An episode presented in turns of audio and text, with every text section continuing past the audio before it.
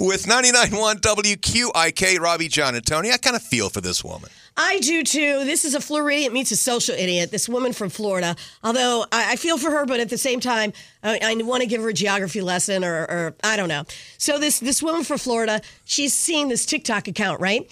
And this TikTok account is uh, showing that up in North Carolina, uh, in Gastonia, North Carolina, that if you go there, I, I mean, it's just this beautiful, picturesque.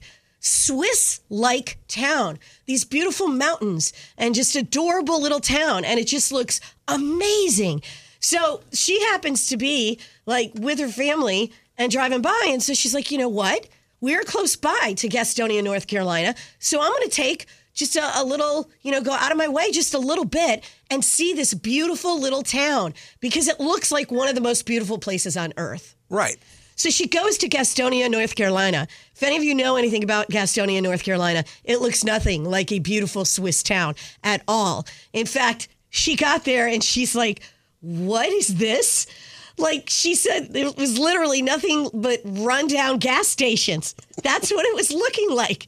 It looked nothing like this beautiful TikTok well, it turns out this TikTok account, it was just a joke. He literally did use video of some beautiful little Swiss town that really is one of the most beautiful places in the world. That's and not she, Gastonia, North no, Carolina. And she fell for it. She completely fell for it. She got Rick rolled on TikTok. She got catfish on TikTok yeah, is what happened. True. She got catfish.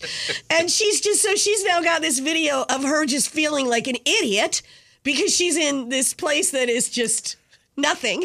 Oh, I would have raised my hand too if I'd have seen that, and we would have been, oh, let's just go. It's right outside here. Right. And we would have done the same thing. So that's why I feel for her. Yeah. So um, her road trip just didn't turn out quite like she thought, in which case, maybe if she had Googled a little bit or whatever. But then again, maybe I would have fallen for that same thing. Exactly. I don't know. I don't know anything about Gastonia, North right. Carolina, I, until I read about it right now. I know it's close to Charlotte. It can't be like horrendous, but well, it, it's not Switzerland. According to her TikTok, horrendous isn't that far off. You know. They're the Floridians.